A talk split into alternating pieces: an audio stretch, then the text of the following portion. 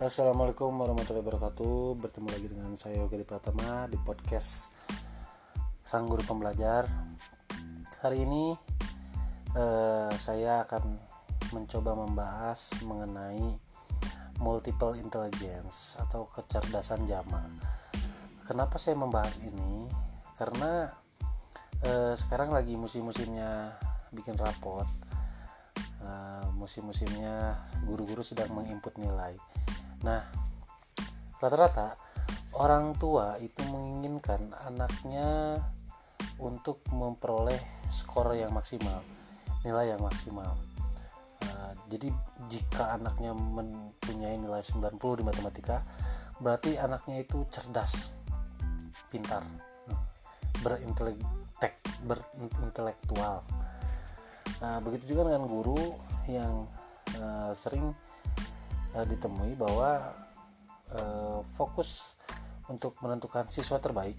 Jadi karena sekarang udah tidak ada sistem ranking, jadi kalau di sekolah itu uh, fokus pada membuat uh, beberapa list siswa terbaik itu dari uh, kecerdasan matematikanya atau kecerdasan bahasanya. Pokoknya dari nilai-nilai ulangan harian yang tinggi maka itu perlu diluruskan bahwasanya setiap anak itu unik jadi tidak bisa kita memberi indikator satu kecerdasan untuk semua anak. Nah eh, kecerdasan jamak atau multiple intelligence ini pertama kali eh, dikembangkan oleh Howard Gardner seorang psikolog perkembangan dan profesor pendidikan dari Harvard eh, Amerika Serikat Gardner sendiri mendefinisikan intelijensi sebagai kemampuan untuk memecahkan persoalan dan menghasilkan produk dalam suatu setting yang bermacam-macam. E, artinya settingnya nyata ya. Sehingga dalam pengertian ini e, bisa kita pahami bahwa intelijensi yang dimaksud oleh Gardner ini bukan kemampuan seseorang untuk menjawab soal-soal tes IQ. E, bukan. Tapi bagaimana seseorang bisa memecahkan permasalahan khususnya permasalahan kehidupan sehari-hari. Nah, jadi kalau ada yang bilang oh dia itu intelektual artinya bukan orang-orang yang bisa nilai-nilainya besar dalam tes tapi orang-orang yang, yang bisa memecahkan masalah di kehidupan nyata. Itu menurut Gardner. Uh, Gardner menekankan pada kemampuan memecahkan persoalan yang nyata karena seseorang memiliki kemampuan intelijensi yang tinggi bila ia dapat menyelesaikan persoalan hidup yang nyata. Jadi, orang-orang yang bebas, orang-orang yang bahagia, itu bisa dikatakan orang-orang yang berintelijensi. Nah, begitupun dengan anak. Anak ini mungkin dalam matematika dia murung dan tertutup. E, mungkin dalam IPA dia murung dan tidak berekspresi tidak bisa memecah tidak bisa memecahkan masalah pada konteks matematika atau IPA, sains atau IPS. Tapi anak tersebut ternyata bisa memecahkan masalah ketika ibunya e, kesulitan memasang gas. Nah, berarti anak tersebut sebetulnya berintelektual, memiliki kemampuan intelijensi yang tinggi dalam konteks memasang gas sehingga eh, setiap anak itu memiliki kecerdasan yang berbeda dan tidak bisa disamaratakan.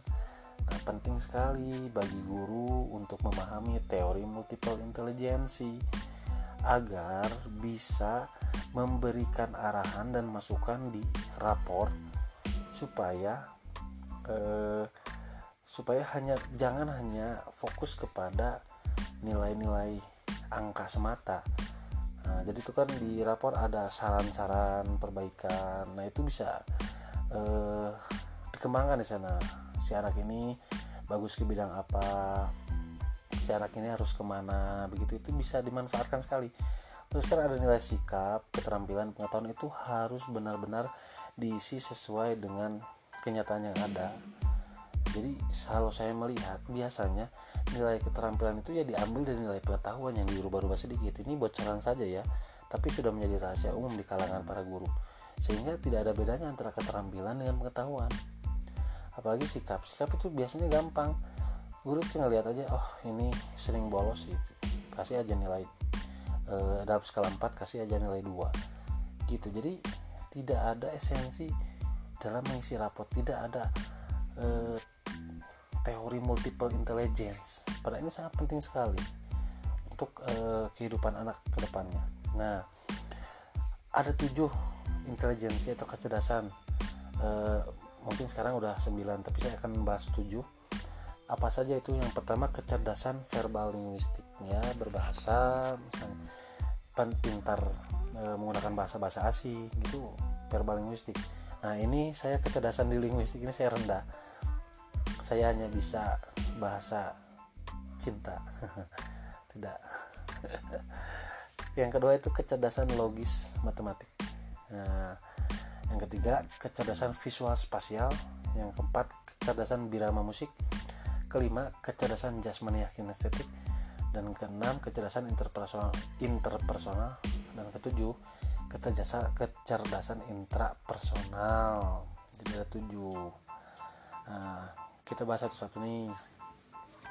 Kecerdasan verbal linguistik. Nah, kecerdasan verbal linguistik adalah kemampuan untuk menggunakan bahasa termasuk bahasa ibu dan bahasa-bahasa asing untuk mengekspresikan apa yang ada dalam pikiran dan memahami orang lain.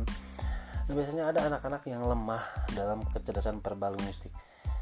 Dia tahu sebetulnya eh, ketika diberi persoalan, tahu bagaimana cara memecahkannya, tapi dia itu sulit untuk mengucapkannya, sulit untuk menerangkan ke teman-temannya sehingga eh, kalau di depan misalnya eh, terbata-bata, nah sehingga jadi bahan tertawan teman-temannya. Nah ini berarti siswa tersebut lemah di verbal linguistik maka guru jangan memaksakan memberikan ujian yang e, menuntut kecerdasan verbal linguistik kepada anak tersebut. Nah, yang kedua kecerdasan logis matematik merupakan kecerdasan kemampuan yang berkenaan dengan rangkaian alasan, mengenal pola-pola dan aturan. Kecerdasan ini menunjukkan pada kemampuan untuk mengeksplorasi pola-pola, kategori-kategori dan hubungan dengan memanipulasi objek atau simbol untuk melakukan percobaan dengan cara yang terkontrol dan teratur terkontrol dan teratur. Nah, eh, ini biasanya kecerdasan logis matematik ini dijadikan sebagai barometer ketika seseorang untuk melamar kerja, misalnya ke BUMN, PNS dan lain sebagainya. Ini juga perlu dibenahi ya, termasuk di sekolah. Jadi eh, pendekatan positivisme ini yang kecerdas yang fokus pada kecerdasan logis matematik ini sudah menjalar begitu kepada eh, aspek-aspek kehidupan termasuk sekolah. Jadi eh, yang nilai matematikanya rendah itu sudah pasti bodoh lah katakanlah anak-anak yang tinggi matematikanya cerdas. Padahal bukan seperti itu. Kemudian yang ketiga kecerdasan visual spasial yaitu kemampuan untuk memahami gambar-gambar dan bentuk orang yang memiliki kecerdasan ini cenderung berpikir dengan gambar dan sangat baik ketika belajar melalui presentasi visual seperti film, gambar, video, dan demonstrasi yang menggunakan alat peraga. Nah, yang keempat, kecerdasan birama musik. Kecerdasan ini tentu saja kapasitas berpikir tentang musik, seperti mampu mendengar, mengenal, mengingat, dan bahkan memanipulasi pola-pola musik. Nah, jadi ada orang-orang yang pintar di matematika, tapi ketika nyanyi fals. Nah, itu juga bisa jadi bahan pertimbangan bahwa anak tersebut berarti kecerdasan birama musiknya rendah jangan dipaksakan di birama musik yang kelima kecerdasan jasmani ya atau kinestetik e, kecerdasan ini merupakan kemampuan untuk menggunakan seluruh tubuh dalam mengekspresikan ide perasaan dan menggunakan tangan untuk menghasilkan atau mentransformasi sesuatu. Jadi e, biasanya anak-anak yang memiliki kecerdasan ini e, cenderung mudah diberikan instruksi gerakan. Suruh nari misalnya atau suruh loncat olahraga suruh melakukan senam misalnya itu ya orang-orang anak-anak yang bagus dalam kecerdasan ini kemudian kecerdasan interpersonal yaitu kecerdasan uh, yaitu kemampuan untuk membaca tanda dan isyarat sosial komunikasi verbal dan nonverbal dan mampu menyesuaikan gaya komunikasi secara tepat nah orang yang memiliki kecerdasan ini e, cenderung melakukan negosiasi hubungan dengan keterampilan dan kemahiran karena orang tersebut mengerti kebutuhan orang tentang empati, kasih sayang, pemahaman, ketegasan dan ekspresi dari kebutuhan dan keinginan. Biasanya orang-orang ini marketing jadi bisa atau MLM ya bisa mengajak gitu orang bisa mengerti tahu e, bagaimana gerak-gerik orang ini. Oh berarti harus berbicara seperti ini. Begitu lalu yang ketujuh terakhir adalah kecerdasan intrapersonal. Kecerdasan intrapersonal merupakan kecerdasan yang bersumber pada pemahaman diri secara menyeluruh guna menghadapi, merencanakan, dan memecahkan berbagai persoalan yang dihadapi. Hmm, orang yang memiliki kecerdasan ini cenderung memiliki kesadaran diri yang tinggi, di mana mereka mampu memproses tujuan yang jelas tentang segala sesuatu yang dilakukan sekarang dan masa yang akan datang.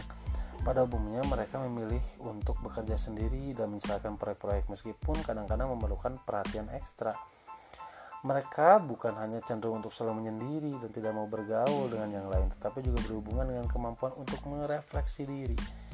Mereka dapat menghabiskan waktu dalam kehidupan sehari-hari untuk merefleksikan diri, memikirkan tujuan dan keberadaan diri mereka. Jadi uh, ini yang terkenal di medsos itu introvert. Introvert ini yang memiliki kejelasan interpersonal, intrapersonal tinggi.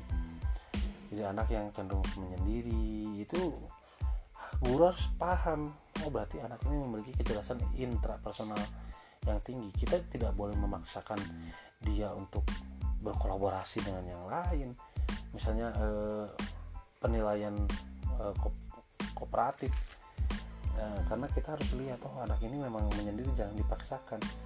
Begitu juga dengan kecerdasan anak yang memiliki kecerdasan interpersonal guru juga harus melihat jangan memaksakan anak yang e, memiliki kecerdasan interpersonal tinggi untuk menyelesaikan sesuatu secara sendiri misalnya. E, terus menyelesaikan sesuatu harus dengan ya soal-soal yang atau persoalan-persoalan yang cocok untuk intrapersonal begitu. Jadi kecerdasan-kecerdasan majemuk ini penting sekali untuk e, disadari kembali direvitalisasi. Karena saya yakin guru-guru yang lulusan LPTK terbaik pasti sudah memahami mengenai kerjasama jamaah ini. Tapi pada praktiknya kembali lupa kembali tidak dipakai sehingga penting sekali e, untuk kembali merefresh. Oh anak ini cerdas di sini anak ini cerdas di sini begitu juga untuk orang tua harus bisa memahami apa eh, bakat dan minat anak ini. Oh anak anak ini anak di rumah misalnya senang nyanyi nyanyi ya berarti harus disalurkan ke tempat yang tepat. Harus tahu. Jangan dipaksakan ke eh, tempatnya yang salah begitu penting sekali di era pandemi ini untuk memahami kecerdasan multi intelijen karena jarang-jarang kalau di era normal mungkin jarang sekali orang tua dan siswa itu berkumpul bersama. Nah pada saat sekarang pada saat era uh, lockdown kemarin mungkin itu adalah kesempatan terbaik untuk orang tua lebih memahami dan mengenal anaknya sehingga bisa membantu anaknya untuk memperoleh masa depan yang lebih baik. Sekian dari saya. Mudah-mudahan ada manfaatnya podcast kali ini Assalamualaikum warahmatullahi wabarakatuh